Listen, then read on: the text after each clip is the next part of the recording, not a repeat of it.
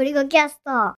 こんにちは、ゴリゴキャストです。今日は、アルフレッドのワークフローを自分で作ってみて、チェンジログメモって言うんかなまあ、そういう感じのものをやってみたら、めっちゃいい感じだったので、紹介したいと思います。アルフレッドのワークフロー。あの、自動でなんか処理してくれるっていうやつ？ワークフローは自動ではないんだけど、えっ、と、そもそもまずアルフレッドというものが何なのかということを簡単に言うと、Mac の Spotlight というやつが、なんかもうちょっとすごい感じになったものっていう言い方をすればいいのかな？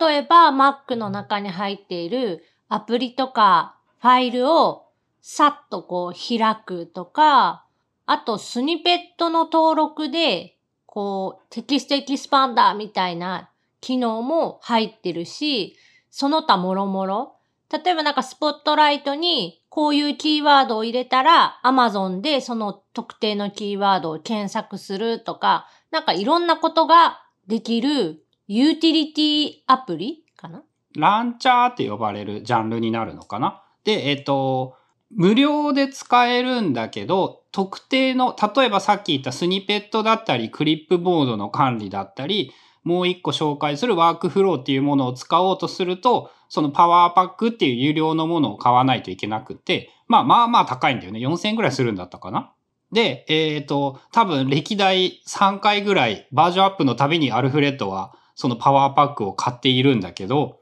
その中のその一番めっちゃすごいぞっていうやつが、まあワークフローという機能で、すごい簡単に言うと、えー Mac のショートカットアプリみたいなことを、そのアルフレッド上で実現するって言えばいいのかな？プログラミングをくとか、そのいろんなパーツを組み合わせて、なんか何々ってやったら、こういうことをするっていうことが、こう、まあ、ほぼ自由自在にいろんな好きなことができる。iPhone、iPad でいうところのショートカットアプリ？うん。で、まあ何がすごいって、ランチャーアプリって、そのどんな場所にいようが、えっ、と、まあ基本的な設定としてコマンドスペースを押した瞬間に立ち上がって、すぐにその何らかの機能を実行させることができる。さらにキーボードショートカットも設定できるので、例えばコマンドシフト C みたいなものを押したときに、なんかその機能を即座に立ち上げて、なんかこう、例えば Google 検索をいつでもどこでもやりたいみたいな場合に、そのコマンドシフト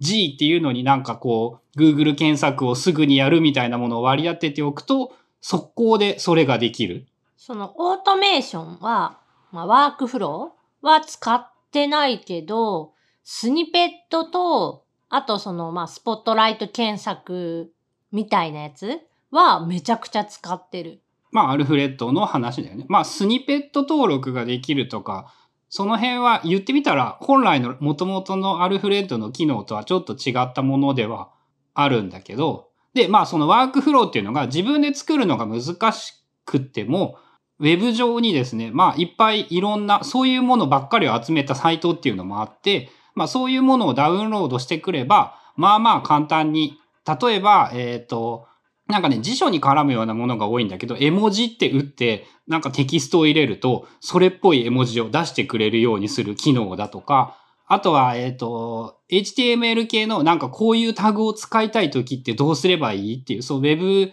で調べるようなものをアルフレッドで即座に調べるとか、まあそんなようなことが例えばできる。で、えっ、と、ちょっと古いですね、リビルド FM のちょっと古いエピソードを聞いていたら、アルフレッド3の話が出てきて、その中の話題の一つとして、なんかね、チェンジログメモみたいなものを自作して、こうメモを残しているっていうような話をしていたんだよね。で、その、例えば、そのコマンドスペースでアルフレッドを起動して、えーチェンジログ、エンター。その後テキストを打ってエンターってすると、特定のファイルの一番下の行に、その書き込んだメモが記入されるようになる。で、あ、それいいじゃんって思って、最近よくね、やっぱこう調べ事してる時とかもさ、今日のメモみたいなところに、アナログでオブシディアンでその今日のページを開いて、一番下にこう URL だったり書いてある内容だったりっていうのをコピペしてだとか、なんかちょっと思いついたこととかも、その今日のページっていうところにコピペしてるんだけど、どう考えてもアルフレッドでやった方が合理的だなって思って、えっ、と、もうコマンドスペース C エンター、テキストエンターで、こう、登録できるんだよね。で、えっ、と、やってみたのが、おとといの夜？で、昨日、今日と使ってみたらですね、えー一言で言ってめっちゃ良かった。あ、こんなに楽だった。なんで俺こういうものを今まで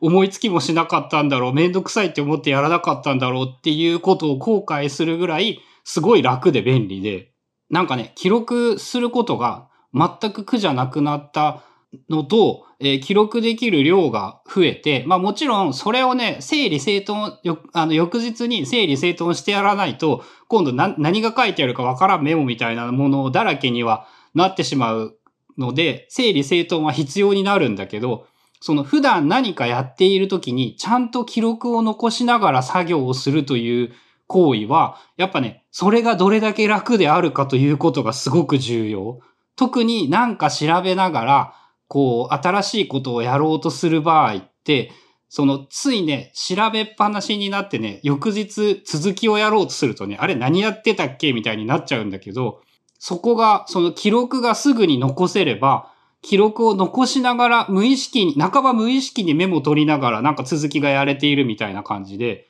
めっちゃ良かった。その、いかに簡単にメモが取れるかが大事っていうのはすっごい分かって、あの、タスクマ iPhone でタスクマをまだずっと続けてるんだけど、その、前、ゴリゴさんは、そのタスクマに、まあ、メモを書いているみたいな、その思いついたこととかやったこととか、そういうのは全部入れてるって言ってたんだけど、それはあくまでタスクマの、そのタスクが再生されてない、開始されてないと、まあ簡単にメモって入れれないんだよね。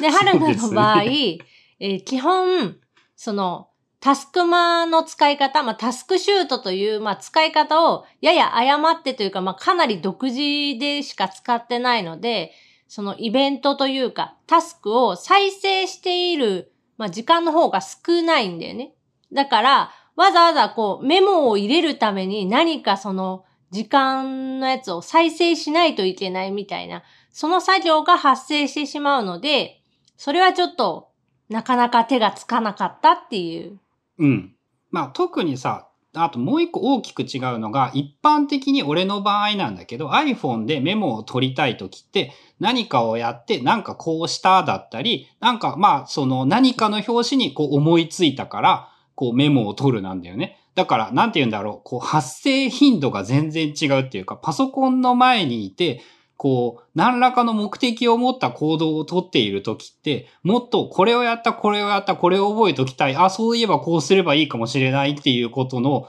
発生頻度が全然違って、逆にその簡単になったらもっといろんなことを、あ、これ、これ覚えておこう、これメモっておこうっていうことがすごく、こう、良い方向に増えたような気もするし、結果的にだからその、やっぱいいことしかなかった。そのお仕事中の方がメモが素早くできることが大事で、さらにその素早くというものが、こう、たかが開いて一番下にカーソル合わせるだけじゃんが、まあ俺の場合、そのキーボードを一発で起動ができるということになるだけでもう圧倒的に違う。そう iPhone とか iPad でそのさっとメモをするっていうのは割とまあ簡単。何かまあアプリを使うとかいろんなことが考えられるけど、まあまあ簡単なん。ただ、その Mac、まあパソコンで仕事をしているときにそのメモを取ろうと思うと、まあパソコンってさ画面も広いし、同時に立ち上げているアプリケーションの数とかも、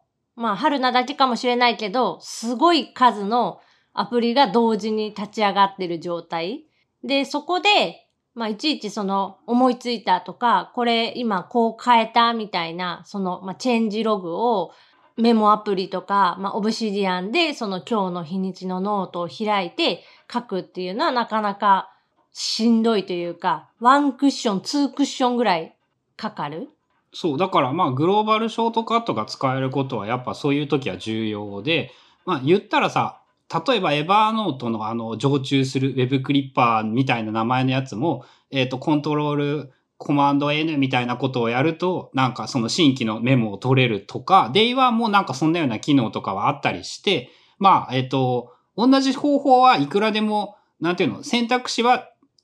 多数あるんだけど、まあ自分が今使っている環境で自分が今欲しいと思うフォーマットですごい簡単に作れたんだよね。で、それが、うんとね、言ったらね、プログラミングと言えるレベルのことはしていなくって、まあ英語なんでとっつきづらいという点があったりとか、完全初めてだとちょっととっつきづらかったりはするんだけど、そのね、俺が作ったやつなんてね、えっと、ワークフロー、アルフレッドのワークフローを使うと、イグザンプルで例が何個か載ってるんだよね。で、例に載っているやつが複雑すぎるので、そのサンプルを、えー、簡単にして自分のものに作り変えたっていうぐらいすごいシンプルなもので、まあ後で、その、それはダウンロードできるように公開、なんか何らかの方法で公開しておこうとは思うんだけど、まあやっぱね、作る価値はあるし、少なくともやっぱこれが、これもまた今年目指しているゆっくり、なんだったっけゆっくり丁寧に効率を上げる。っていうことにも見事につながっていて、あこの、この手のやっぱコンピューターというかプログラムの基本とかそのワークフローみたいな行為を、その人間がやらなくてもいい手間はやっぱできるだけコンピューターに任せるべきで、まあだからといってこう自動化すればいいってもんじゃないってところが難しいところではあるんだけど、それ、その、毎日違う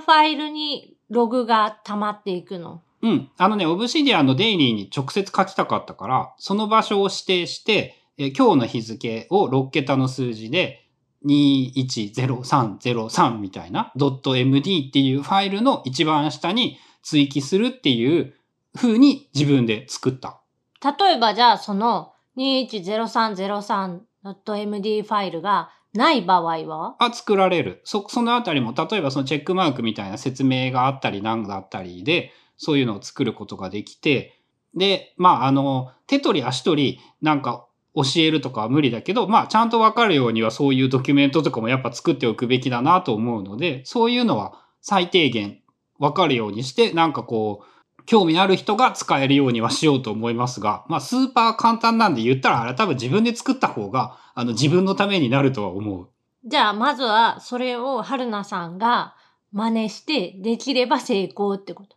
うん。できれば成功。あ、その使えれば、作れればってこと？うん、その、このサンプルから作れた、まあ一応完成品といろいろやっておくけど、このサンプルから作ってみるっていうのが多分一番いいと思った。はい。ということで、今日はアルフレッドで、まあ、今日のメモの一番下に追記する仕組みっていうのを作ってみたら、なんか久しぶりにこうめっちゃ快適なメモ環境ができたっていう感じで、大変良い感じだったよっていうお話でした。番組へのリクエストや感想などは、ツイッターのハッシュタグ、シャープゴリゴキャスト、ゴリゴがひらがな、キャスト英語で、ハッシュタグ付きでつぶやいてもらうか、概要欄に Google のフォームを置いているので、そこからリクエスト、感想など送ってもらっても大丈夫です。お便りお待ちしております。